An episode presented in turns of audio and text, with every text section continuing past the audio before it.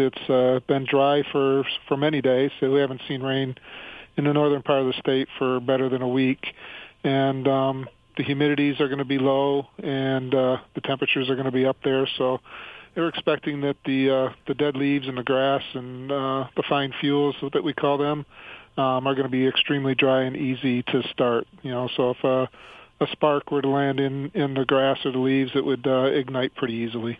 Now, do you expect those conditions to continue through Memorial Day weekend, uh, or is there any relief in sight as far as rain? Uh, it looks like there's some opportunity for rain um, yet this week, uh, Wednesday and Thursday.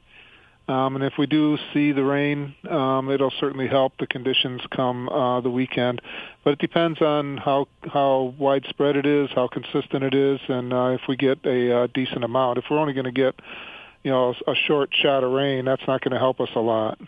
And not only that, but uh, Memorial Day weekend being the start of uh, vacation season uh, here in Michigan, it's probably a good time to talk about fire safety anyway, especially if you're going to be camping uh, at any of the state parks or other campgrounds uh, in northern Michigan.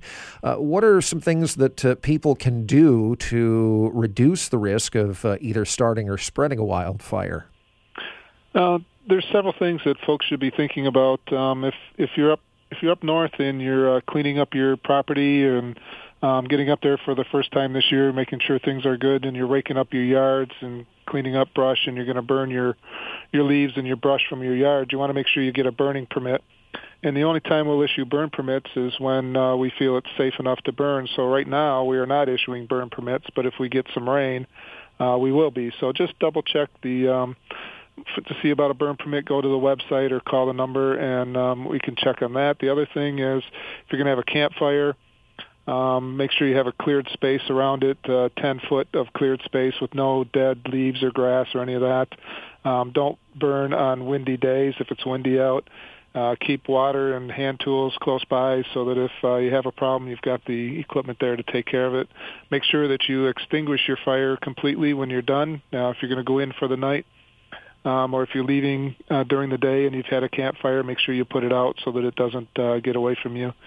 Um, and then if if you're using things like fireworks uh, and those kinds of things, you want to be extremely careful with those if it stays dry. Um, if we get the moisture, then that'll certainly help. When was the last time you uh, had a wildfire in northern Michigan?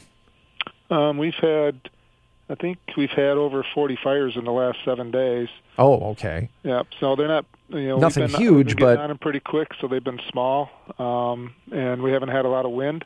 Um, but with the conditions that we have right now, we have to get there pretty quick to catch them before they get big.